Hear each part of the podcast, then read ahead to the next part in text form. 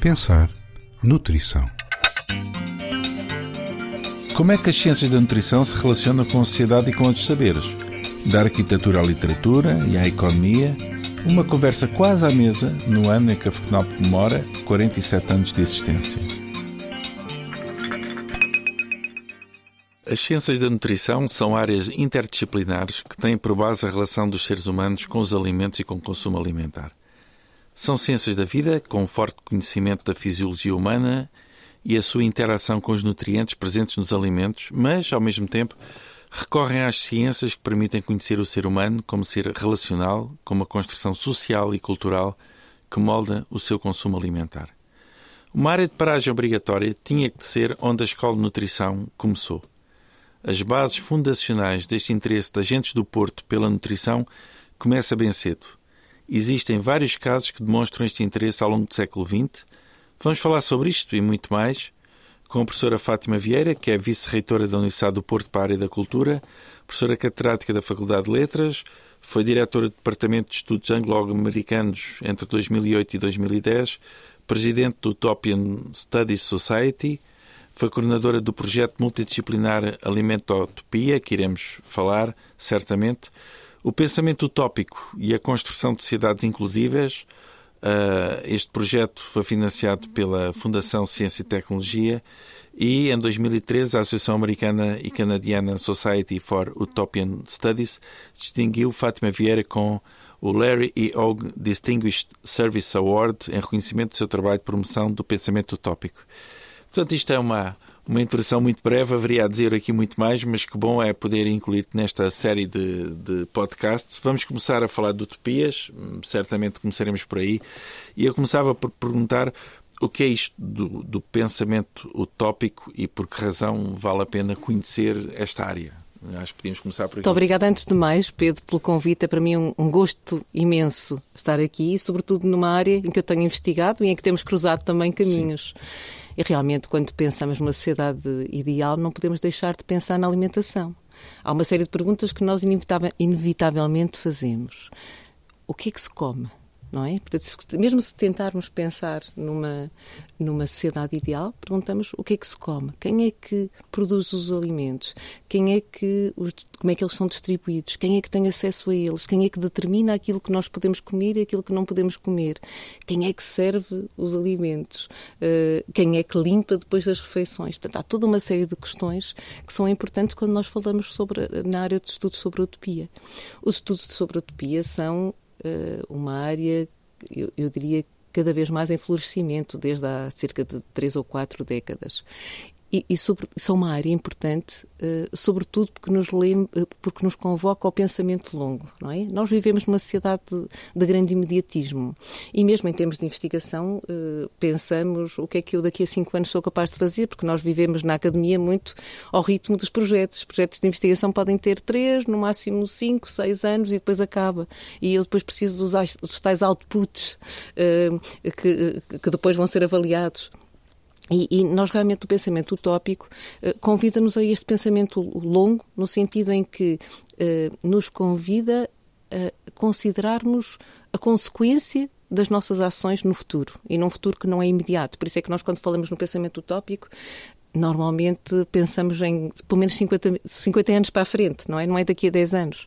Porque há uma diferença muito grande entre a perspectiva e o pensamento utópico, não é? Na perspectiva, o que eu faço é partir do real e com estatísticas, com, com métodos uh, que já estão mais do que cientificamente comprovados, eu extrapolo a partir daquilo que tenho e digo o futuro vai ser assim se estas tendências se, se confirmarem. No pensamento utópico fazemos uh, ao contrário. Primeiro pensamos naquilo que queremos. Como é que eu quero? Quero uma sociedade de iguais. Ok? Se eu, tenho, se eu quero uma sociedade de iguais, então eu tenho, ter, uh, tenho de, de me assegurar que nessa sociedade de iguais toda a gente terá segurança alimentar. E se eu quero uma sociedade de iguais, tenho de acabar com esta ideia de quem serve e de quem limpa e de quem é servido e de quem fica sentado. Eh, se quer uma sociedade de igualdade de género, tenho de tirar as mulheres na cozinha, os homens têm de entrar na cozinha também. E, portanto, há toda uma série de considerações. Se quer uma sociedade, por exemplo, que não tenha uh, as fronteiras entre uh, o rural e o urbano muito marcadas, então tenho que pensar de que forma é que eu posso trazer, por exemplo, uh, a ruralidade à própria cidade. E, e, é assim que vão nascendo projetos utópicos. As Garden Cities têm a ver, por exemplo, com este último aspecto. Portanto, o pensamento utópico, eu diria que é um pensamento estratégico essencial, não é? Estratégico no sentido em que nos obriga a pensar sobre os grandes objetivos da sociedade e que nos dá a, eh, a direção a seguir. E claro que, que a alimentação é, é, crucial nesse sentido. Uhum.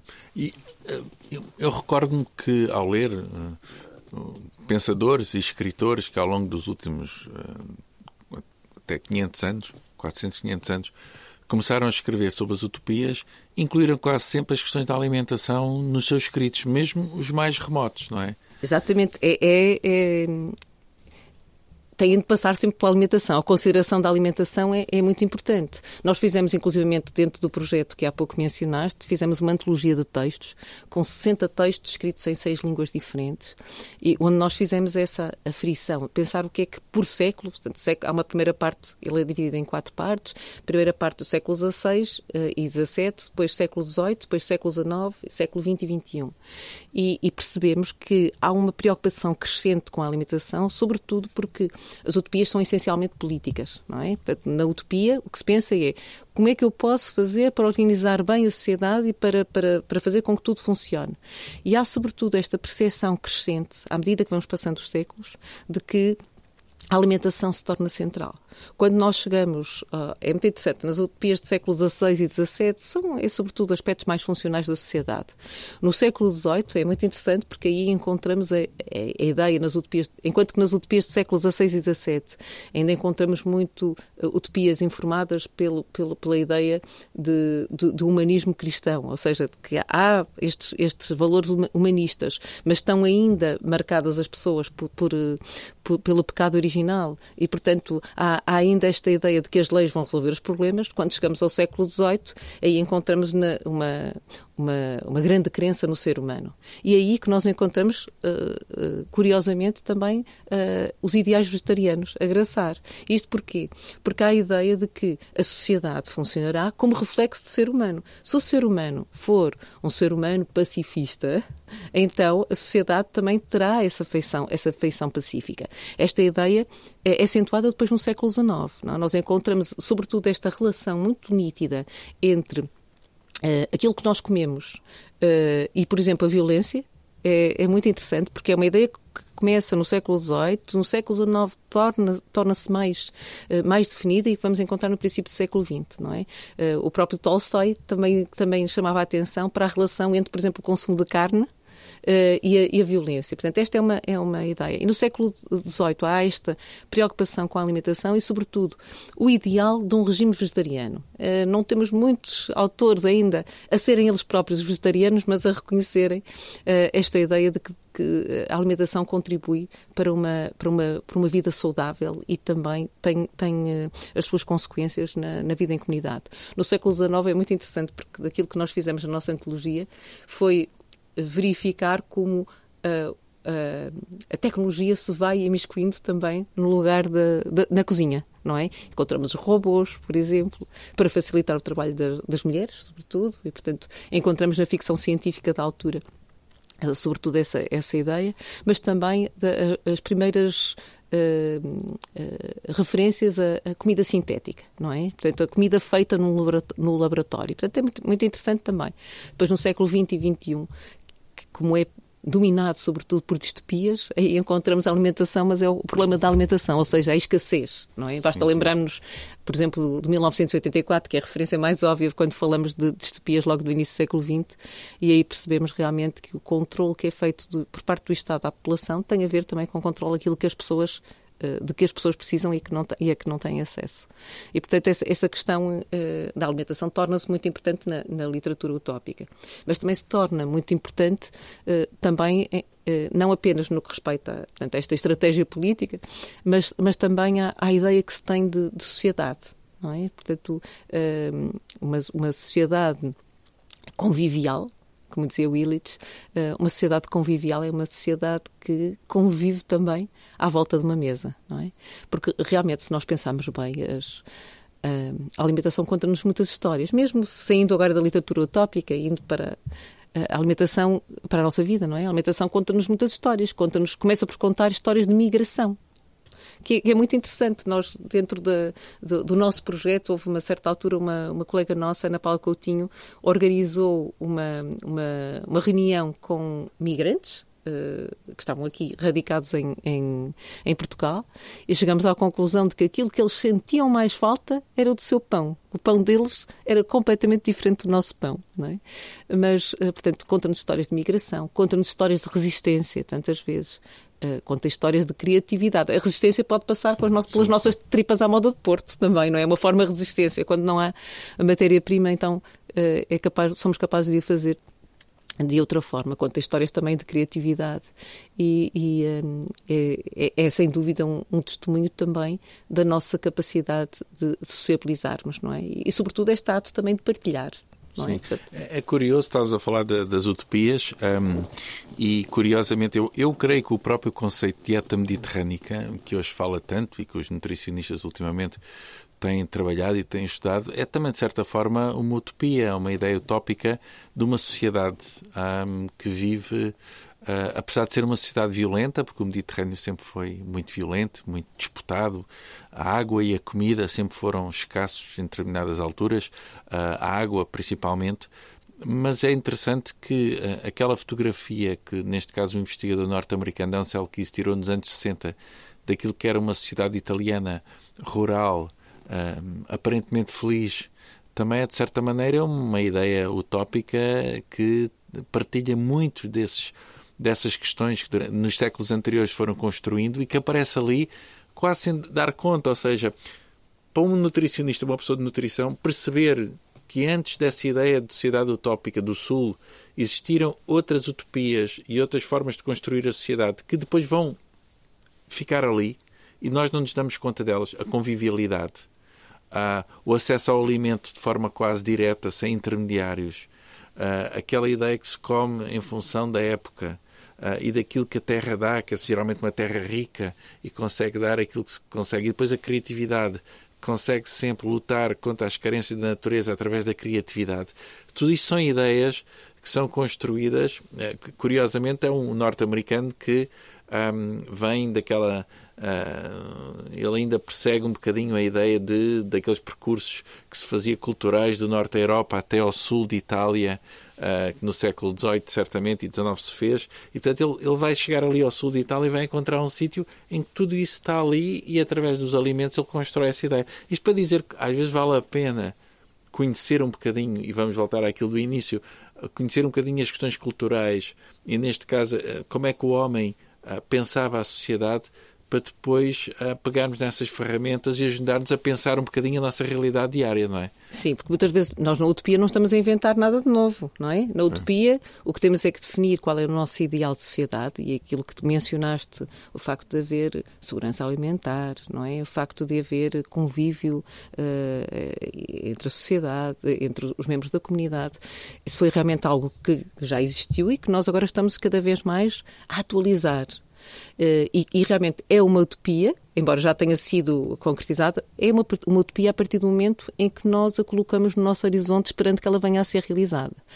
Um, ehm, e, e, eu diria que se torna cada vez mais uma utopia, no sentido em que, agora com as alterações climáticas, esse parece ser o único, uh, o único caminho possível, não é? Portanto, uh, realmente uh, vamos os, os, infelizmente, os caminhos, os, os tempos que nós vamos enfrentar no futuro vão ser tempos muito difíceis e sabemos que não faz sentido nenhum, por exemplo, nós estamos a comer uh, fruta fora da estação, quando podemos perfeitamente comer a fruta de, de fora, de, de, perdão, a fruta da estação e resolver muitos dos, problemas que temos. E realmente eu acho que este regresso à natureza, regresso à participação da comunidade, faz, pode fazer parte exatamente da, da utopia. É uma utopia nostálgica, de certa forma, mas que não é conservadora, porque a utopia é sempre progressista, não é? A utopia combate sempre a ideologia. A ideologia é o pensamento dominante. Uh, e, portanto, muitas vezes podemos ir buscar esses uh, ideais ao passado e uh, apresentá-los como utópicos, ou seja, como desafiadores da, da ideologia. E, e, será que isto se repete em ciclos? Hum, eu agora posso da nossa, e vamos aqui centrar um bocadinho ir para a questão da nossa comunidade vegetariana uh, que aparece no Porto uh, no princípio do século XX. Uh, esta ideia que nós temos que retornar à natureza, temos que nos aproximar dos ciclos da natureza. Que aparece aqui neste cantinho, que eu, eu acredito que muitos destas referências a nível europeu e do centro da Europa, estou apenas aqui a, criar uma hipótese, que apareceram no centro da Europa no, no princípio do século XX, não digo que rejeitassem, mas uh, não gostavam muito da ideia de que o mundo estava a transformar num mundo de máquinas e num mundo que nos afastavam da natureza. Uh, e principalmente no centro da Europa, eu acredito que esse pensamento tivesse sido ainda mais robusto e mais forte e aparecesse nesta altura, porque estávamos a viver uh, o boom uh, do, da máquina, da supremacia da máquina. Uh, estava, tinha aparecido, ou tinha passado a Primeira Guerra Mundial, ou estava a passar em que a máquina matou de uma forma que nunca se tinha pensado que podia matar, e as pessoas estavam um bocadinho com medo um, que esse mundo muito feito pela máquina fosse um mundo muito destrutivo do ser humano e que o afastasse muito daquilo que eram a, a, sua natureza inicial, ou pelo menos as suas questões mais relacionadas com a natureza. E, e o que é curioso é que, e talvez nós aqui no, num cantinho da Europa, bucólico à beira-mar plantado, uh, na cidade do Porto, aparece um grupo que provavelmente tem pensamentos que de alguma forma se tocam com outros pensamentos mais, não sei se pode usar esta palavra, cosmopolitas, mas mais do, uh, do centro da Europa mais citadino e aqui ainda mais rural, mas que aparece de repente aqui. O que é que faz acontecer essa, esse movimento que ainda hoje cada vez que olho para, um pouco para a história, um, e sequer a maior parte das pessoas não conhece, não é? Sequer, mas quando olho para a história fico sempre assim a pensar porque é que terá sido aqui, o que, que é que levou que isto acontecesse aqui no Porto, uhum. não é? Eu, vou já falar disso, mas permite-me só que se diga que eu acho que nós hoje vivemos um caso ligeiramente diferente, porque aqui uhum. na sociedade vegetariana que eu vou já falar, há realmente esse repúdio da máquina. Hoje eu acho que nós vivemos um momento que é marcado por um regresso à natureza, mas que não repudia a tecnologia, não é? Aliás, mesmo para resolver as, as, as, alterações climáticas é um problema que a ciência e a tecnologia têm mesmo de nos ajudar a, a, a, compreender. E, portanto, não há este repúdio, há esta, por um lado, esta vontade, esta ideia de um maior despojamento, que é o que nós vamos encontrar, realmente tens toda a razão, na sociedade vegetariana, uh, e, e, hoje encontramos esta ideia de que não precisamos de consumir tanto. Aliás, em primeiro lugar, não precisamos, em segundo lugar, não devemos, não é? Não devemos consumir tanto, mas com uma uma forte fé também no progresso científico. Estou a pensar, por exemplo, há uma, há uma comunidade no Alentejo, junto de Relíquias, que é Tameira, uh, e é uma comunidade em que se vive o mais possível perto da natureza. Uh, portanto, tem construções uh, muito ecológicas, uh, cozinha-se com fornos solares, por exemplo, mas onde os, os, membros da comunidade, que são sobretudo alemães, muitos estrangeiros, mas sobretudo alemães, a, a comunidade de raiz alemã, são todos altamente qualificados e eles escavaram a terra e formaram 20 lagos artificiais, que foi a, última, a única forma que conseguiram para, poder, para poderem ter água própria para cultivarem. E, portanto, há este regresso que não. E, e, todos são nómadas digitais, como hoje se diz, não é? Trabalham à, à distância. E, portanto, é importante vermos. Enquanto que nesta sociedade vegetariana, realmente o, o, uh, uh, o, o princípio era diferente, ou a base era diferente. Uh, quanto à pergunta, como é que isto apareceu aqui? Nós, eu diria que isto é importante nós percebemos. No princípio do século XX havia uma forte ligação à Europa e hoje que estamos habituados à internet e sabemos as coisas que se passam lá fora, sobretudo pela internet, pela televisão e pela rádio, quando não havia nada disto, perguntamos mas como é que as pessoas sabiam o que se passava lá fora? Mas sabiam, sabiam. E portanto há uma forte eh, divulgação do pensamento estrangeiro. Em primeiro lugar, com, esta, com aquilo que tu disseste, uma reação a um mundo já de consumismo na altura uh, e, sobretudo, de desvio eh, daquilo que eram considerados os, princípios éticos.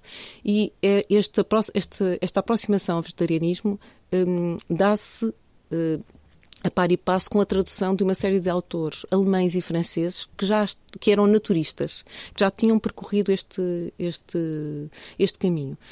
Eu, por exemplo, fazendo investigação sobre o, o vegetarianismo, fiquei espantadíssima quando na, na biblioteca François Mitterrand, estava a fazer a investigação sobre a Exposição Mundial de Paris, 1900, e encontrei referência e disse: não posso acreditar.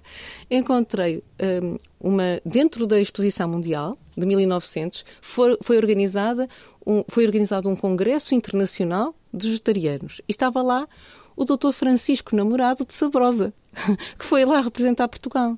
E, portanto, embora a, a Sociedade Vegetariana eh, nas suas origens, uh, data apenas de 1911. Ela começa o Vegetariano, a revista que nós estudamos no nosso projeto, começa em 1909. E isto é antes, em 1900. Portanto, esta ligação à Europa, uh, vamos encontrá-la. E vamos encontrá-la sempre, inclusive ao, ao, à medida que, que a revista se vai desenvolvendo. Portanto, entre 1909 e 1935 estamos a falar de 280 números, que saíram todos os meses, todos os meses mesmo durante a guerra. Isto é muito interessante. Mesmo durante a guerra uh, uh, é, é, é, publicada esta, esta uh, publicação. E o que acontece é que alguns números têm, inclusive, artigos em francês e em inglês, porque eles sabem que vão ser lidos na Europa e nos Estados Unidos, onde têm, inclusivamente, subscritores. Porque nós estamos a falar de uma revista, como eu disse, entre 1909 e 1935, que é publicada, que chega a ultrapassar os 3.800 subscritores em 1915, por exemplo. E quando estamos a falar de subscritores, estamos a falar de algum, alguns deles eram públicos, inclusivamente. Ou então eh, de instituições privadas. Por exemplo, o Ateneu do Porto eh, era um foco eh, de encontro, era um lugar de encontro de muitos dos vegetaristas, como eles diziam, portuenses. Portanto, era também, inclusive, eles chegaram a publicar uma, uma palestra do, do Dr. Jaime Magalhães sobre o vegetarismo e a moralidade das raças. Então agora aqui já se vê bem esta, esta relação, não é? Uh, entre ética e, e e, e, e, alimentação, não é? Uh, e, e, também pensamento político, como é que as coisas podem funcionar. Mas uh, como, é, como é que isto acontece? Começa no Porto, realmente. Estamos a falar como eu estava a dizer há pouco, não tanto de vegetarianos, mas de frugívoros, aliás, começam veget vegetalinos e depois frugívoros. Eu estou a dizer isto porque estou a lembrar-me de um, de um uh, de, do primeiro livro de receitas vegetarianas português, que foi escrito por Julieta Ribeiro e que é publicado em 1916 e que é um sucesso tal que depois tem mais duas edições.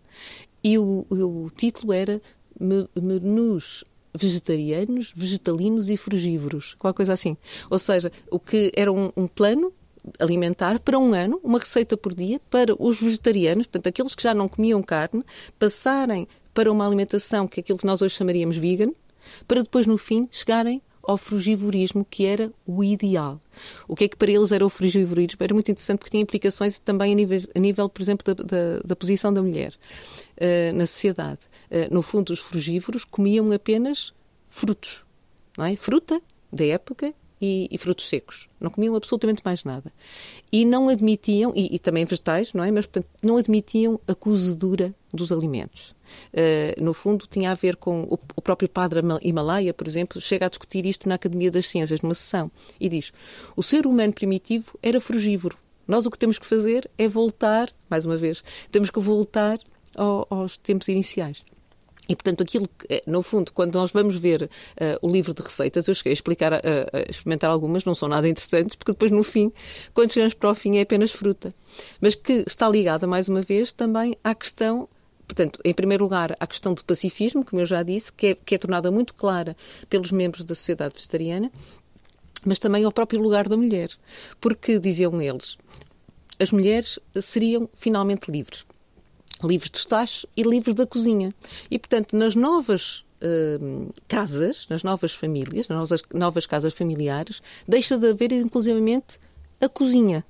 Porque, uh, como se trata apenas de comer a fruta da época, uh, a cozinha, enquanto aposento, deixa de existir e há apenas uma mesa que nem precisa ser uma mesa para as pessoas se sentarem à mesa porque as pessoas comem quando tiverem fome, com uma taça com fruto com fruta. E, portanto, as pessoas comem apenas isso. É muito interessante porque há esta ideia de que a mulher se livra da cozinha e passa a ser livre quando não acontece nada, não é? Enquanto que no estrangeiro as mulheres livres, ou a New Woman, não é? As New Women, um, têm, lutam por direitos, aqui esta mulher livre fica livre de, da cozinha, mas para tratar dos filhos numa uh, educação bastante conservadora, porque aí é que é interessante, não é? Portanto, pois, este... Isso é que é um interesse aqui numa sociedade conservadora, não é? Burguesa, mas uh, também conservadora, ah, como é que era visto? Eh, eram sempre movimentos contra qualquer coisa, não é? De certa maneira. Neste caso era contra Sim. as vacinas em primeiro lugar. Nós, na investigação que fizemos, eh, encontramos múltiplas declarações, inclusive no, no próprio Parlamento, contra as vacinas. E, portanto, contra tudo aquilo que não era considerado natural, contra os médicos, que eram considerados charlatães. Se nós formos ver o vegetariano, aquilo que encontramos é sempre eles não sabem, os médicos não percebem, estão a injetar pus, como eles diziam, com as vacinas, não é? Eh, estão a, a infectar-nos e, sobretudo, não percebem que a cura se faz pelo alimento. Portanto, esta aqui é a grande era da cura pelo alimento, mas que envolve também muitos médicos e que é interessante nesta revista. Pois é, mas era isso que eu ia dizer, por um lado contra os médicos, mas também médicos dentro do. Ah, isso faz-me. Ah, parece que estamos a, a, ir para a frente e depois voltar para trás hoje em dia na, na alguma contestação às vacinas e por aí adiante, não é? Portanto, sim, há, aqui, há aqui coisas vai, vão, e, vão, vão e vêm, de certa maneira. Ah, porque, porque, houve médicos que estiveram na base. Houve muitos médicos, por exemplo, e, e portanto isto é importante, é, são médicos que depois, alguns deles foram ao estrangeiro, muitos deles, eu estou a pensar, por exemplo, no Amílcar de Souza, que era o mais conhecido. Uh, e, e, que era, foi presidente da, da própria da, da Sociedade Vegetariana do Porto, muitíssimo ativo. Ele tinha um consultório por correspondência, as pessoas colocavam-lhe o problema e ele respondia também por, por correspondência, ou então tinha inclusivamente uh, consultório. Portanto, cá no Porto uh, havia, tínhamos dois médicos, que era o, o Amílcar de Souza e depois o, o, João Pinto Soares de Vasconcelos. E depois em Lisboa havia outros. Fora do Porto, por exemplo, o doutor Francisco Namorado, como eu também já disse, ou então na Régua o doutor António Nova. E isto, isto é muito importante, porque nós encontramos uma autêntica rede que é suportada em primeiro lugar, eu diria por uma série de hotéis e de restaurantes vegetarianos. Isto é, é qualquer coisa de extra, extraordinário, porque realmente há uma amnésia coletiva sobre o vegetarianismo no Porto, uh, que é difícil de entender. Aliás, compreende-se, porque há depois todo um discurso sobre a alimentação no, no, Estado Novo que acaba por, por, por apagar tudo aquilo que nós, nós sabemos, uh, o, o, que realmente se passou. Mas, portanto, nós encontrávamos, uh, por exemplo, na, na Rua dos Caldeireiros, um hotel vegetariano pensão naturista, onde encontrava um, aquilo que eles diziam, quartos, uh, tinham 25 janelas de frente, 25 de fundo, porque é, é uma, um dos preceitos tem a ver exatamente com a vida saudável e o arejamento. É? As pessoas precisavam, precisavam de ar de ar puro. Aliás, é muito interessante vermos os conselhos que são dados sempre às donas de casa e arejem muito bem a casa por causa do ar e a grande preocupação com, com a tuberculose. Mas, por exemplo, na rua uh, Sá da Bandeira, número 47, quem passar por lá pode verificar, uh, havia lá pode verificar onde é, havia um restaurante fruti vegetariano que oferecia cozinha dietética para todos os sofrimentos e que prometia café sem cafeína, sem cafeína, perdão, sumo de uva sem álcool também. Para além disto, havia. Portanto, e, e estes, estes uh, restaurantes e estes hotéis espalhavam-se pelo país. Encontramos também em Lisboa, mas também fora, em Coimbra. Uh, encontrávamos, inclusivamente, uh, estâncias termais. havia, por exemplo, nas Caldas de Monchique, havia um médico, que era o Dr. Ardisson Ferreira, mas também havia na, na estância termal do Seixoso, portanto aqui mais próximo, o Dr. Cerqueira Magro, davam consultas uh, para aqueles para quem ia para as termas, portanto, para a estância termal. Estavas na altura do boom das termas também, nesse princípio Exatamente. do século XX. É? E que é muito interessante, porque estas duas termas, em particular, têm médicos que aconselham alimentação, se não uh, frugívora, pelo menos vegetariana. Uh, é muito interessante como esta ideia da alimentação saudável também surge assim, surge assim associada.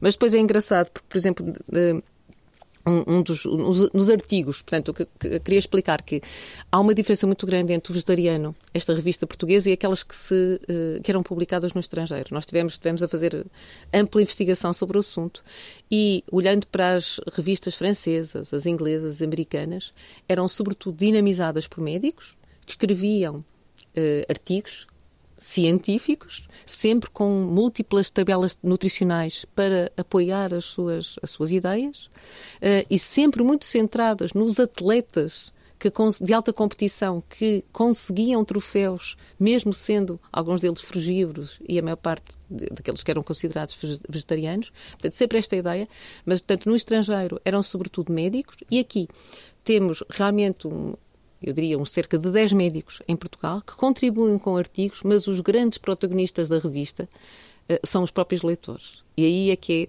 é uh, interessantíssimo consultar-se a revista, porque logo no princípio há esta declaração de um, de um conjunto de pessoas, de, de, os fundadores são quatro, apenas um é médico, uh, portanto são pessoas que, que dizem que querem transformar o mundo é? E, portanto, e, que querem transformar através da alimentação todos eles nas narrativas que oferecem, os próprios fundadores, mostram como estiveram quase às portas da morte e só conseguiram recuperar quando aderiram a um regime vegetariano e a uma vida saudável, etc.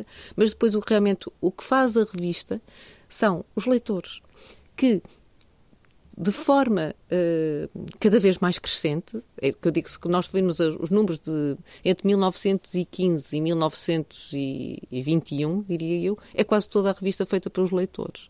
Mandam Uh, em primeiro lugar, os seus problemas, portanto, fazem uma consulta, um consultório público, não é? Pedem consulta, o doutor Amílcar de Souza ou outro, outro médico uh, dá a resposta, mas depois vão uh, dando testemunho da sua cura. Portanto, nós temos imensos, imensos processos de cura, sempre acompanhados por fotografias. Eh, é muito interessante porque nós temos exatamente a, a fotografia como prova documental da cura. E a fotografia é-nos é enviada por, do, da própria pessoa curada, mas depois de que forma é que se estende para a família? Há uma série de famílias famosas. Estou a pensar, por exemplo, na família dos Viborg, em Lisboa, em que estamos a falar de uma família com vários filhos e todos eles passam por uma alimentação frugívora. Uh, nós agora soubemos que não, não seria bem assim, porque as crianças de manhã o que é que deviam fazer? Deviam andar uma série de quilómetros todos os dias até à escola. Estamos a falar de uma família muito abastada. Mas iam de manhã uma série de dias a caminhar até à escola, uh, faziam ginástica, uh, assistiam às aulas e só comiam fruta da época e frutos secos duas vezes por dia. E agora hoje sabe-se, por testemunhos da própria família, que não terá sido bem assim, porque quando eles chegavam às escolas, à escola, uh, toda a gente tinha tanta pena deles que lhes dava outra coisa. E, inclusivamente, uma das filhas soube agora também por um, um sobrinho seu que a primeira coisa que fez quando casou foi eu quero comer carne. Uhum. Passou-se o mesmo, curiosamente, com a filha do, da Julieta Ribeira, esta, uhum. Ribeiro esta, e, e, do Jerónimo Caetano Ribeiro, que foi o, foi muito interessante porque o Amílcar de Souza, ao falar do casamento, quando eles casam, esta é autora de, de, das receitas, quando eles casam, eles dizem eh, no seu casamento não foram servidos quaisquer despojos cadavéricos. Tem muita piada. E dizem este é o primeiro casamento eugénico do mundo. E, portanto, esta ideia de eugenismo uh, está muito presente. Esta ideia de que haverá um apuramento das raças, exatamente também pelo tratamento uh, do corpo. Uh, e com todas as consequências também para, para o tratamento da, da, da, psicológico, não é? Portanto, são pessoas que, que, que, ficam sãs ou que não são apresentadas como pessoas sãs. É, é curioso que um, esse movimento que, que, envolveu em determinada altura muita gente, não é? Tinha milhares de, muita gente. de seguidores aqui na cidade. Uh, depois, posteriormente, uh, uh, à medida que o tempo passa, por várias razões, eu creio que o próprio, o próprio Estado Novo vai, vai interferir e vai condicionar claro isto, porque ao fim e ao cabo. também estávamos numa altura que eu acredito, estávamos.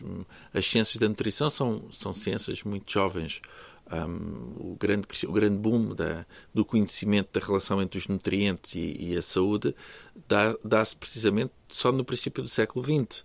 Um, e acredito que muitas destas práticas uh, tinham por base, em alguns casos, algum conhecimento científico, noutro pouco ou nenhum conhecimento científico. Portanto, se alimentássemos uma criança só com fruta, muito provavelmente claro. a probabilidade dela ser desnutrida era muito elevada. E, e nesse caso, uh, todos estes movimentos têm sempre estes riscos. Mas aquilo que é, que é interessante é uma ideia que, através dos alimentos, eu posso ter mais saúde e posso modificar, de certa forma, o curso da doença, não é? Essa ideia de que uh, está numa, na alimentação parte da cura. E, apesar de tudo, será que depois esse, esse eu diria, essa memória, essa, essa, essas ideias, de que forma ficam impregnadas na, na sociedade, não é? Isso é que é curioso, porque este movimento aparece e a certa altura parece que. Será que desaparece mesmo? Ou, Eu diria que quase sim. que desaparece. Eu hum. diria quase que desaparece e, tem, e por ação do Estado Novo, sem dúvida, porque nós estamos a falar não apenas de um regime alimentar, mas sobretudo de ideias. Porque eu ainda não disse, mas isto são, a maior parte deles eram libertários. Portanto, há uns conservadores que são aqueles que permanecem até 35, vou já falar, mas muitos deles são libertários e, portanto, estamos a falar de naturistas é? Estamos a falar de naturistas. Claro que quando falamos, pensamos nos naturistas franceses e alemães, pensamos de imediato naquelas fotografias que nós temos dos nossos tetravós alemães e franceses, em que apareciam todos nus e iam todos nus à praia. O naturismo cá em Portugal era bastante mais conservador, porque iam de calção de, de banho. Uh, e as senhoras também de, com, com uma espécie um fato de banho também muito completo. Mas era um escândalo para a altura, não é? Era um escândalo mesmo, mesmo na altura. Uh, e, portanto, estamos a falar de um... Estou a pensar, por exemplo, o José Peralta uh, ia para a Praia de Carcavelos fazer nudismo. Portanto, naturismo, ou seja, nudismo, não é? Portanto, estamos a falar de, de, de algo que desafiava uh, também a própria moral e, e, as próprias ideias políticas. E realmente, se o, o que acontece é que, uh, a partir do, do, de certa altura, aquilo que nós encontramos é uma, uma revista que foi tão progressista e ligada uh, a ideais libertários, inclusivamente, uh, começa a tornar-se cada vez mais conservadora. Por ação de um dos promotores, que era o Jerónimo Caetano Ribeiro, que era o marido da Julieta Ribeiro, que escreveu a, a, a culinária vegetariana, um, e, e um, que era salazarista. Ele chega a escrever e a publicar livros uh, elogiando Salazar. É muito interessante porque chegamos aos últimos uh, números da revista, nos dois últimos anos, e então a palavra que mais aparece é Portugal. Então é sempre Portugal fez isto, os portugueses fizeram aquilo. Portanto, é um elogio a Portugal, sempre uma exaltação da nação, que se vê que o discurso nacionalista já lá está. E, portanto, o que acontece é que nos últimos anos a revista não tem nada a ver com a revista da Fundação e acaba mais ou menos naturalmente quando Manuel Leal, que era um professor uh, primário e que era o proprietário da revista, morre. Entretanto, todos os outros já tinham desaparecido. Uh, mesmo aqueles que, tinham, que se tinham convertido ao, ao, ao vegetarianismo. Estou a lembrar, por exemplo, do Ângelo de Souza, o Ângelo Souza, o Ângelo Souza uh, era também um jornalista, tinha estado no Brasil, era dos mais uh, ativos, dos membros mais ativos. Uh, ele próprio se tinha convertido porque lhe tinham-no condenado à morte, ele estava com tuberculose e tinham dito não, não, não tem escapatória possível. Ele muda o seu estilo de vida, adere ao vegetarianismo, apanha banhos de sol, que era também uma das receitas, apanhava ar e banhos de sol. E, e um, ele próprio, e depois diz, depois é muito interessante que ele mostra uma fotografia da filha, diz a minha filha frugívora uh, nunca há de ser uh, uh, atacada por qualquer flagelo da alimentação, etc. e ele próprio acaba por morrer, não é? Portanto, todos aqueles grandes entusiastas. E depois aparece um outro discurso, que é o, o discurso do Estado Novo, que inventa uma nova narrativa, que é a narrativa do bacalhau e é a narrativa das carnes. E eu diria que nós estamos mesmo num momento de, de grande amnésia cultural. Os próprios vegetarianos, agora, nós quando começamos com o nosso projeto, já começamos em 2016 e, portanto, já fomos agitando um bocadinho as águas, fizemos, uh, foram feitas várias reportagens sobre os vegetarianos do Porto e também depois sobre os vegetarianos de, Lisboa, da forma que se organizaram. Depois, a certa altura, uh, estão ligados, inclusivamente, com os vegetarianos do Brasil, e das nossas antigas colónias, portanto estamos a falar de um movimento muito, muito grande, uh, mas uh, eu acho que muitos vegetarianos não têm esta consciência da história do vegetarianismo uh, e portanto que os nossos bisavós terão sido vegetarianos. Nas, nas, próprias famílias, nós quando fizemos uma, uma exposição na reitoria da Universidade do Porto eu penso que há três anos, fizemos uma exposição sobre vegetarianos e, como apareceu nos meios de comunicação social, nós pedíamos também para os descendentes nos contactarem. E fomos contactados pelos descendentes, que tinham uma memória ainda bastante viva daquilo que se passava em casa. Alguns deles, na, na, na faixa dos 60, 70 anos, lembravam-se dos seus avós e dos seus pais. E todos eles disseram que não, era de, não tinham boa memória eh, da alimentação frugívora. Claro que não. As suas famílias não tinham boa memória. Eu, foi muito interessante porque uma das pessoas, um dos nossos convidados foi o Manel Viborg, o ator, uh, que ele próprio era vegetariano, ele próprio agora vive também um bocadinho retirado. E quando eu lhe disse, quando eu lhe escrevi a perguntar se, eu penso que era a Astrid, se era mãe dele ou, ou se era, porque era Viborga o nome, se era mãe ou, ou sobrinha, ou, ou, ou, tia, ele disse mas eu não sei nada disto. Então eu mandei-lhe a nossa investigação, ele ficou muito admirado. Ele disse, ah, isto explica, porque ele próprio tem estas tendências de, de voltar à natureza, de, de, me sentir perto da terra. E ele próprio estava a fazer esse, esse, percurso sem consciência de que o bisavô dele, eu penso, bisavô não, avô, o avô dele, tinha sido um dos maiores vegetarianos portugueses e, e, e também no, em, em, Lisboa. E depois ele disse: Bem, isto explica muita coisa. Ele falou numa das tias, que, porque depois as filhas do Sr. Viborg eh, escreviam todas artigos, inclusivamente, porque eles foram, eram educadas na Suíça, eh, artigos da Suíça, darem conta das grandes novidades eh, e dos hotéis e restaurantes vegetarianos. Para quem fosse vegetariano e quisesse ir viajar para a Europa, para os Estados Unidos, era importante que eles soubessem onde poderiam estar. Inclusivamente havia um hospital vegetariano, que isto é o Lady Margaret, que é incrível a pessoa pensar, eu vou para um, um hospital vegetariano. Mas ele dizia, isto, isto realmente explica significa muita coisa, porque a minha tia já tinha uma certa idade. Eu, quando ia para o liceu, no final do liceu, ela, como estava sozinha, os meus pais pediam-me para eu ir fazer companhia ao fim do dia. E a primeira coisa que ela fazia quando eu chegava era assim, um bocadinho em segredo, dizer-me, vai dizia-me, vai comprar ali seis pastéis de nata. E então ele ia comprar seis pastéis de nata e ela comia-os todos, ou se calhar dava-lhe um, e comia-os de uma só vez. Eu dizia que ela engolia, abria a boca e metia o pastel lá dentro. E ele disse: Isto explica muito a sofreguidão que a minha, que a minha tia tinha em relação uh, aos pastéis, aos doces e aquelas coisas que, que eram completamente proibidas. Ah, é, é, tão interessante. É porque hum, eu às vezes penso até que ponto é que essa memória, a tal memória coletiva que entretanto às vezes desaparece das sociedades, de certas coisas que acontecem. Nós aqui no Porto, quando começámos a, a pensar um bocadinho um, porque, é que, porque é que apareceu aqui uma escola de nutrição, uh, e agora falando aqui das questões da nutrição na cidade, uh, com tanta força e será que isto uh, havia aqui uma, uma parte, não diria genética, mas há aqui uma parte que está uh, dentro da sociedade que faz as pessoas olharem para as questões da nutrição com, com curiosidade.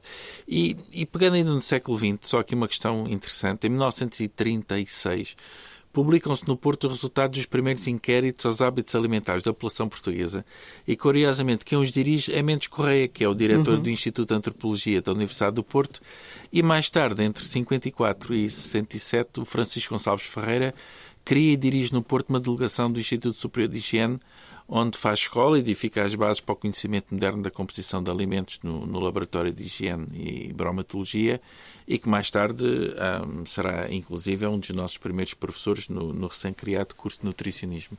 Um, isto para já não falar de outras experiências que eu diria mais ou menos utópicas aqui no Porto, como a Universidade Popular, Exatamente. que é criado por uma série de diretores e de, até do primeiro reitor da universidade, cria uma, uma escola de estudos que pudesse chegar a toda a gente. Portanto, estas ideias que misturam um bocadinho as questões da alimentação e depois também questões de ideais, que eu diria de certa forma utópicos, um, será que uh, há aqui um, um ambiente que se respira que pode ter sido criado na base por movimentos deste género. O que é que vai ficando nestas coisas todas que têm a ver com história, com cultura das cidades? Um, Uh, é muito interessante, não é? Porque nós não percebemos bem o que é que anda no ar. Eu, eu, eu, acho que pelo menos ficou a ideia de que há alternativas, que a utopia também é ver, é, tem a ver com isso, não é? Há sempre uma alternativa. O facto de estarmos aqui no Porto também é interessante porque é uma alternativa ao discurso e à organização, eh, não é? Na, na, na capital, poderá haver isso. Uh, há, sobretudo, também esta consciência muito forte de, de da saúde, da importância da saúde, da alimentação. Eu diria este, da alimentação. Eu lembro-me quando eu dizia à minha avó, quando era mais pequena, uh, eu tenho, tenho dor de cabeça. E ela perguntava, o que é que comeste? Primeiro, não é? E depois dizia, ah, vai apanhar um bocado de ar uh, e isso passa. E eu achava, mas como é que isto me passa assim, não é? Há, há sobretudo esta, esta, esta consciência uh, também de que uh, estes fatores são, são importantes. E isso sim, essa forma de abordar os, os, os problemas uh, pode ser, não, isso é metodologia, não é? De pensar que realmente aquilo que comemos e a forma como vivemos uh, podem ter uh, consequências graves para a nossa saúde. Uh, essa consciência eu acho que se vai, que se vai herdando. E hoje nos estudos da utopia e no pensamento já deste século XXI que se está a fazer sobre as questões da, das utopias e do pensamento à distância do que é que pode vir a sociedade, as questões ambientais, mas as questões também alimentares associadas ao ambiente, eu diria se calhar continuam muito presentes na, naquilo que hoje se pensa e que se faz, não é? E agora já estou aqui a remeter para este século XXI e para a própria universidade incluir nos seus programas doutorais e não só este pensamento à distância. Tu achas que isso vai é uma, uma eu acho que é, eu acho que é absolutamente essencial. Este pensamento à distância tem de existir. Até porque sem este pensamento à distância eh, não é possível fazer ciência, que é essa também. Nós formamos, mas também fazemos ciência. Eh, ainda na, no dia da universidade, o nosso orador convidado, António Nova, falava com muita pertinência do tempo longo das universidades e dizia porque é que nós somos diferentes das outras instituições, porque nós vivemos num tempo longo. Agora, o grande problema é que esta forma como está a ser organizada a comunidade científica e avaliada obriga-nos a, a, aos tais objetivos, não é? Portanto, nós temos que fazer um projeto e daqui a três ou quatro anos temos que ter os, os tais outputs, temos que ter os resultados. Uh, mas realmente isto é um outro ideal para a universidade, não é? Nós deveríamos dar-nos ao luxo, dar ao luxo, dar-nos ao luxo de vivermos neste tempo longo, porque é este tempo longo, neste tempo longo, quando as pessoas uh, têm tempo para verdadeiramente pensar que, que, nós poderemos, ou daqui é que podem sair as grandes revoluções, a, a, grande inovação. Eu fiquei muito impressionada com os números que ele deu. Ele, na altura, disse que, conforme as áreas de estudo, uh, entre 93% e 100% daquilo que é publicado nas universidades não é original, ou seja, é repetição daquilo que já Uh, foi dito antes, pelas próprias pessoas. Portanto, não estamos necessariamente a plagiar os outros, estamos a plagiar-nos a nós próprios. Uh, e, e, eu fiquei a pensar exatamente ne, ne, nesta questão, uh, neste tempo longo. E, e, este tempo longo é o que nos dá a visão da, das nossas consequências, dá-nos a visão da, da consequência de, de, daquilo que nós fazemos. Por outro lado, a questão da alimentação na universidade parece-me essencial, em primeiro lugar, porque nós queremos uma comunidade académica forte, saudável, é? e estamos a evitar doenças. E, por outro lado, eh, a inclusão de outras emendas também denota uma universidade inclusiva.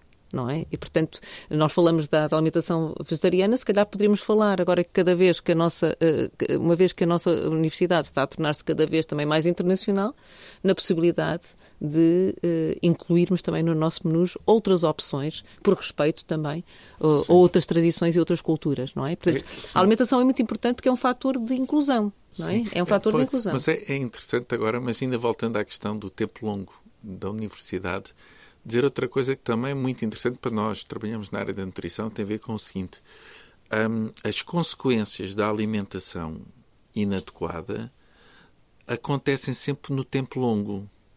Ou seja, eu hoje comer uh, algo, a não ser que seja um veneno, que me mate imediatamente, mas que, que os venenos foram praticamente, durante este século XX, quase todos retirados da nossa alimentação. Os venenos de alcance imediato, não é?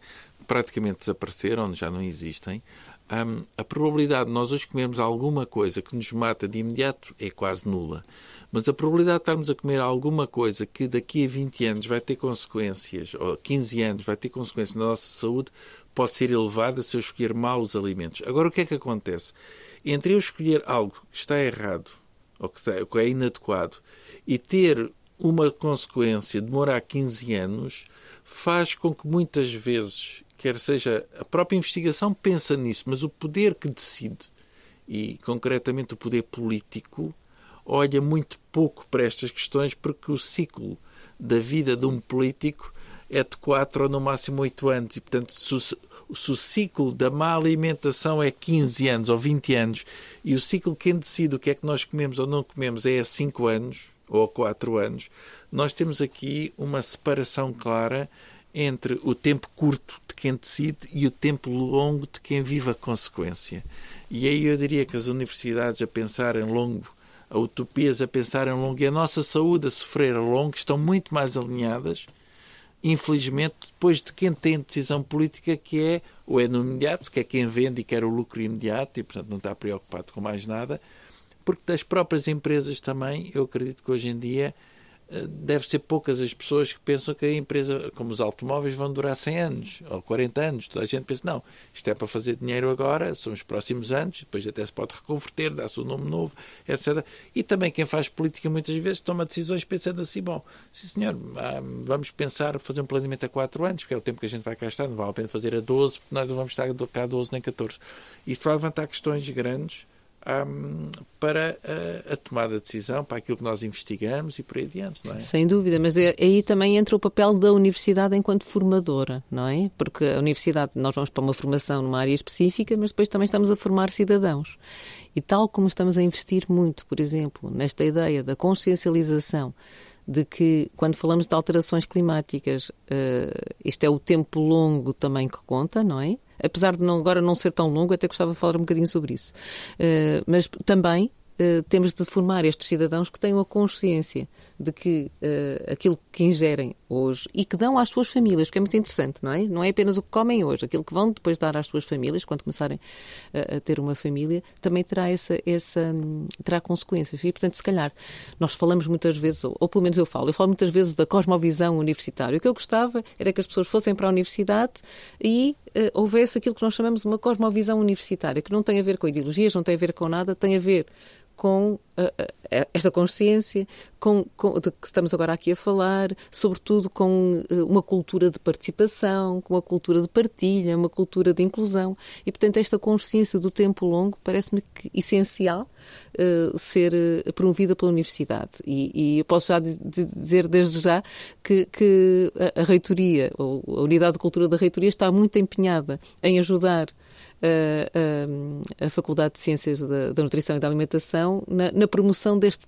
da consciência deste tempo longo daquilo que, que, nós comemos. Portanto, qualquer projeto que me queiras sugerir, de certeza que já estamos, que vamos aderir. Porque é, esta é, é, realmente uma ideia muito interessante. E, e, é, sem dúvida, o papel da universidade. O papel da a universidade tem, tem de promover esta ideia. Que não me parece assim tão difícil, exatamente porque eu estava a dizer, as, as alterações climáticas estão já aí.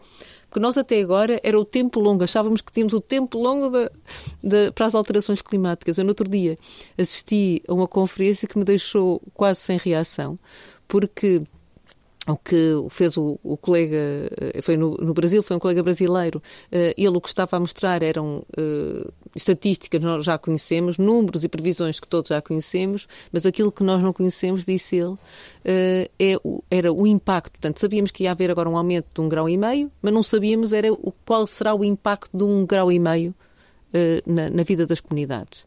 E nós, de alguma forma, e, portanto, ele diz que já a partir de 1930 pensa-se que já vamos. Só, é daqui a sete anos. Portanto, a, a meta é 1940. Eles dizem que em 1940, de certeza que vamos ter um grau e meio mais. 2040. Globalmente. 2040. O que é que eu disse? 1940. Oh, ok. Então estou, estou a. Estou, sim, sim. Fui, fui, para trás, fui para trás. Portanto, a partir de 2040, obrigada, vamos ter, eh, de certeza, um, um grau e meio a mais. Mas diz ele, muito provavelmente também já a partir de 2030. Em 2040, de certeza, que já temos, eu penso que é 2 graus. Diz ele que vamos ter uma média, mesmo na Europa, de 50 graus centígrados. E dizia ele, partir, com esta temperatura as cidades incendeiam-se. Não há comida, não é? E portanto nós temos, por um lado, esta consciência do tempo que já não é tão longo, eh, que temos que ter, e por outro lado, em pensar o que é que vamos comer quando houver escassez alimentar, porque é isso que vai acontecer de certeza, não é? O que é que vamos fazer? De que forma é que vamos. E se calhar aí vamos realmente voltar à, à dieta mediterrânica, no sentido em que só vamos poder comer aquilo que temos, não é? A fruta da época. Idealmente esperamos nós que ainda haja, com, com a subida do nível de mar, que haja ainda que haja um bocadinho mais de peixe. Mas, Não, mas aí, aí eu creio que a questão das utopias e do pensar fora da caixa vai ser determinante porque me parece, hum, e agora não queria entrar nas distopias e, e naquilo que pode vir de catástrofe uh, na nossa sociedade, mas pensar de uma forma positiva, eu creio que o ser humano, quando chegar à altura de ter que fazer escolhas a partir de panoramas catastróficos ou de situações que, que vai ter que lidar, mais cedo ou mais tarde, hum, acredito que as soluções serão soluções de sobrevivência e quando o ser humano precisa de sobreviver, ah, ele agarra-se àquilo que lhe dá a hipótese de sobrevivência e não necessariamente à tradição ou o que quer que seja. Ou seja, ah, acredito que a solução passará por um equilíbrio entre manter alguma coisa que ainda é aquilo que nós conhecemos e os outros 50% é aquilo que a gente não conhece. E acredito nesse aspecto da tecnologia, como acontecia em muitos projetos utópicos, chegará para nos colocar à mesa coisas que nós nunca pensamos, mas são aquelas que vão nos permitir sobreviver. E, portanto, eu tenho um bocado a, sensação que não vale a pena uh, tentarmos recuar ao tempo dos nossos avós como solução mágica para encontrar soluções, porque o futuro e aquilo que nós estamos a viver nunca, acho eu, que a sociedade nunca viveu. E, portanto, as soluções nunca serão, uh, nunca passarão por aquilo que nós, ou seja, na base estará alguma coisa pela qual nós já passamos, mas que na forma final serão coisas nunca pensadas, inclusive a chegada da tal tecnologia apresentando-nos pratos e produtos e, e formas de construir nutrientes que nunca tinham sido pensadas, mas são aquelas que são possíveis para economizar água, para economizar energia, para economizar etc. E, portanto, a própria utilização do espaço, da terra, uh, da nossa relação com tudo, tudo vai ter que ser pensado e tudo vai ser posto em causa. E, nesse aspecto, ter universitários, por exemplo, que têm uma capacidade de pensar a esse nível e que não se agarram a fórmulas que já estão gastas e que já estão uh, que vêm do passado, será fundamental termos gente com essa capacidade de pensamento completamente novo, mas percebendo os perigos que às vezes as coisas completamente novas também nos podem trazer, que é não termos qualquer referência e estarmos a comer um veneno sem perceber o que estamos a comer. Mas o tempo da maçã plantada na macieira, que estava distante de 10 km de outra macieira, para que o terreno pudesse não sei o que mais, isso provavelmente poderá ter que ser posto em causa e, e os próximos anos, como tu dizias e bem, não temos muito tempo para o fazer, não é? Um, e, portanto, eu, eu, acredito que o, futuro, uh, como sempre se previu, será muito tecnológico, uh, esperando que a tecnologia não tome conta de nós e não nos diga o que é que a gente tem que comer e as máquinas passem a governar o mundo. Mas, totalmente. Mas que um, a própria ideia de carne sintética ou feita a partir de células de base que depois evoluem para uma fonte proteica, essas e outras soluções poderão ser soluções que nós não imaginávamos, mas poderão ser soluções. Se elas forem as melhores soluções no momento e o homem, na sua necessidade de sobreviver, eh, lá estará para fechar os olhos a determinadas coisas para sobreviver, porque isso será o nosso claro. futuro, não é? Eu, eu quando estava a falar do, do, da dieta mediterrânica, era na, na, lógica de consumir aquilo que é mais próximo de nós em vez de importar, não é? Mas completamente de acordo. Eu, eu acredito, eu tenho fé na ciência e na tecnologia. Uh, e ainda agora, durante a pandemia do Covid-19, vimos que foi o que nos salvou, não é? E que temos essa capacidade. Portanto, eu acho que nós temos essa capacidade. Agora, o que espero é que as soluções sejam uh, idealizadas e implementadas por equipas multidisciplinares. Ou seja, que não tenhamos apenas o cientista não é, que, que, que desenvolve a tecnologia, mas que tudo seja pensado também uh, por, por estas equipas e que o pensamento longo seja também incluído, não é? Portanto, como ainda agora disseste, não é? Ter em consideração também qual será a consequência do, do futuro. E mas há uma outra coisa que, que eu queria falar, que quando nós chegamos a estas, a estas uh, soluções tecnológicas, uh, há uma pergunta que eu pergunto sempre, que eu faço sempre, que é e depois quem é que tem acesso a estes produtos? Qual é o preço destes produtos? E vamos pensar nessas, nesses alimentos sintéticos, ok? Então eu pergunto, Uh, muito bem, mas qual vai ser o preço? Uh, será que o, provavelmente poderão ser mais caros? Que políticas é que o governo vai promover para que eles cheguem a toda a gente? Uh, que formação é que pode dar aos, ao, à comunidade para, ela, para a comunidade aprender a não gastar tanta água, por exemplo?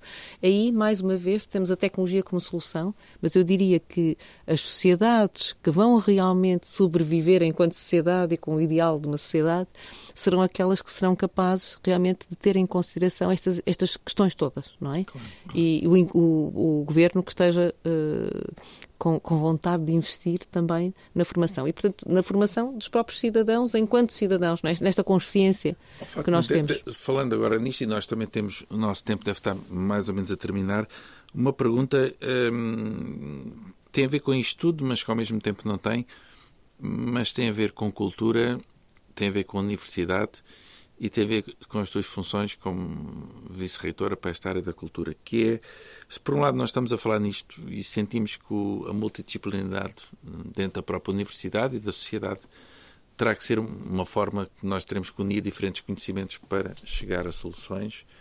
Um, eu vejo que dentro das várias áreas do saber, apesar de cada vez haver mais, um, um, mais espaço para estes trabalhos multidisciplinares, há também ao mesmo tempo um grande fechamento, ou ainda continua a existir um fechamento das próprias estruturas dentro das suas áreas de saber, dentro dos seus quintais, dentro das suas, uh, dos, seus, um, dos seus modelos de crescimento, muito pouco às vezes partilhados e, e até muito protetores ou hiperprotetores das suas áreas de saber para evitar a entrada de outros, etc. Isso vê-se em algumas profissões e vê-se em algumas áreas. Um, será que a universidade, que tem esse objetivo de quebrar estas barreiras, um, apesar de ser difícil, não é? Lembro-me que, felizmente, nas nossas instituições cada vez há menos muros, mas antigamente havia quase cada faculdade tinha um muro gigante, as pessoas para entrar lá tinham que entrar no portão. Hoje, por questões de segurança, temos lá um segurança, mas pronto. Mas um, um, será que a cultura, ou esta área que tu tens, um, será uma forma de juntar pessoas? Uh, como é que pode ser aqui o papel desta, desta área para, para quebrar estas barreiras de cada um, e hoje em dia com os telemóveis e com o conhecimento, parece que cada um está fechado no mundo próprio que tem a ver com a sua área de conhecimento, de saber, de progressão de conhecimento e que esquece que ao lado ao vizinho que tem outras áreas, porque é perder tempo com os outros, não é? De que forma é que a cultura pode, ou incentiva a cultura dentro de uma universidade, pode ajudar a quebrar uh, as barreiras que estão a ser, ou estão, continuam a ser colocadas pelas próprias áreas muito específicas da ciência e cada vez estão a afunilar mais. Não sei. Mas é, um, é uma pergunta difícil, não sei, ou fácil, mas é uma pergunta que eu faço. Tens, tens toda a razão, Pedro. Uh, realmente a multidisciplinaridade uh, é difícil. Eu diria que a que existe é sobretudo por imposição de quem nos financia, não é? Há muitos projetos que agora dizem Uh, tem de envolver duas ou três uh, áreas científicas. E então, muitas vezes, esse, uh, esses projetos são concebidos não por vontade genuína, mas depois também de quem os promove, não é? Mas por quase uma imposição, para se poder obedecer à lista de, de requisitos. Mas depois também é interessante que, a partir do momento em que começamos a trabalhar com pessoas de outras áreas, é quase viciante, porque conseguimos perceber que as respostas que nos dão às perguntas que nós temos uh, são diferentes e complementares e preciosas para nós. A cultura tem tudo a ver e é a resposta, não é? Eu costumo dizer que a cultura é um problema, mas uh, graças a Deus também a, a, cultura também pode ser a resposta. E, e sobretudo, se aquilo que nós, uh, se a pergunta que nós fizermos for uma pergunta comum. se eu perguntar, comum, ou seja, que, que, que, que inclua toda a gente, se eu perguntar, mas como é que deve ser a formação, como é que deve ser a universidade, que ideal é que nós temos para a universidade, que formação é que devemos dar, que outras atividades é que nós devemos dar. Uh, e se estivermos dispostos a ouvir as respostas que nos chegam, uh, vamos ficar com, com certeza, vamos ter com certeza respostas muito complementares a uma mesma pergunta. Eu não sei, não estou a explicar isto muito bem, mas estou a pensar, por exemplo, no nosso projeto, o projeto onde, em que tu também entraste. Nós éramos 27 investigadores de sete áreas diferentes de, de conhecimento. E aquilo que nos uniu foi exatamente aquilo que nós chamamos a metodologia utópica, é? as perguntas utópicas, que é que sociedade é que eu quero, como é que será idealmente a alimentação, etc. E, portanto, eu acho que o que pode uh, unir a, a, universidade toda é exatamente, uh, são exatamente estas perguntas. É, que sociedade é que eu quero? Se eu quero uma sociedade inclusiva, que toda a gente diz que sim, espero eu, de que forma é que eu posso contribuir para esta sociedade inclusiva?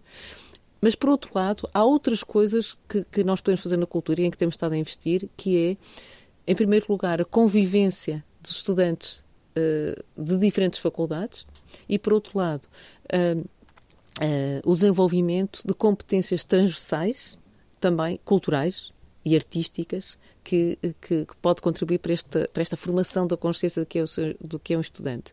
Eu estou a pensar, por exemplo, nas, nas unidades curriculares novas, as CTT, de competências transversais e transferíveis, em que une estudantes de todas as faculdades uh, e que vão um, um, semestre para a Casa da Música, ou para o Teatro Nacional de São João, uh, ou para o, uh, o Museu Nacional Soares dos Reis, ou para o Jardim Botânico. Aí temos idealmente, muitas vezes não conseguimos fazer assim os grupos, mas idealmente teremos dois estudantes de cada faculdade, muitos deles pela primeira vez vão estar com colegas que nunca antes viram.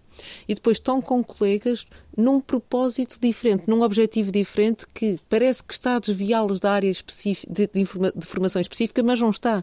Porque eles vão aí, eles vão encontrar competências, vão buscar ferramentas que depois poderão utilizar para as suas próprias aulas, para as suas próprias áreas. É, e, por outro lado, uh, uh, unidades curriculares como estas, e nós agora estamos a, a pensar em implementar outras. Gostávamos muito de, de implementar, por exemplo, unidades de formação artística, de forma a que qualquer estudante, de, por exemplo, da Faculdade de Ciências de, de, Nutrição e de Alimentação, ou de Letras, ou de, de uma outra faculdade, possa ter, por exemplo, aulas de desenho, ou aulas de canto, ou aulas de música. Eh, não com o objetivo de se profissionalizarem, mas, sobretudo, com, com, com, com, a, com este objetivo de eh, encontrarem diferentes modos de, de, de, exprimirem as suas preocupações e de pensarem também sobre o mundo. Portanto, eu acho que a cultura pode e deve ser utilizada como instrumento, eh, nunca impositivo, e, e, por outro lado, quando nós falamos da, da cultura, e no, particularmente no, na unidade de serviço, eh, na unidade de cultura do, da reitoria, nós fazemos uma distinção entre o acesso democrático à cultura e a democracia cultural. No acesso democrático à cultura, o que é que nós fazemos? Nós queremos que as grandes obras de arte, as exposições, os concertos, etc., eh, sejam livres e, portanto, proporcionar eh, o acesso como, como ainda agora disse, de todos, eh, eh, independentemente de, de, de, quem são, porque todas as nossas atividades estão abertas à comunidade académica, mas também aos cidadãos. E depois há a promoção da democracia cultural. Na democracia cultural, nós envolvemos os próprios participantes na, na produção cultural.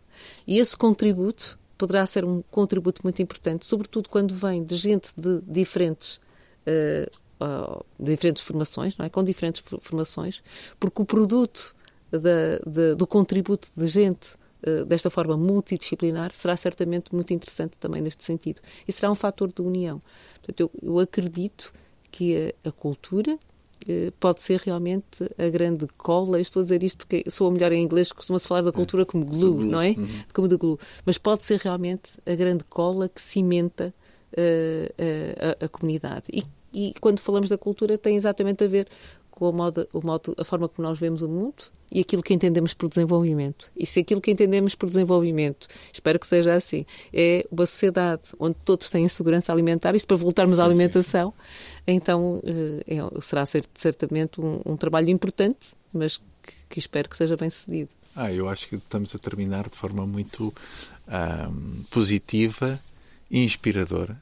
Ah, e eu acho que era também objetivo deste nosso ah, podcast, ou destes nossos podcasts, um, servimos de inspiração para esta uh, ultrapassagem das barreiras entre as ciências e entre as áreas. E, portanto, acho que terminamos da melhor forma. Eu agradeço muito. Eu que agradeço muito a convite. disponibilidade. E parabéns por esta iniciativa maravilhosa. Obrigado por estares aqui. Eu agora espero que uh, quem, quem vá ouvir tenha tanto prazer como creio que passou aqui nestes microfones, nesta, nesta hora de conversa que tivemos. Muito obrigado. Muito obrigada, Pedro.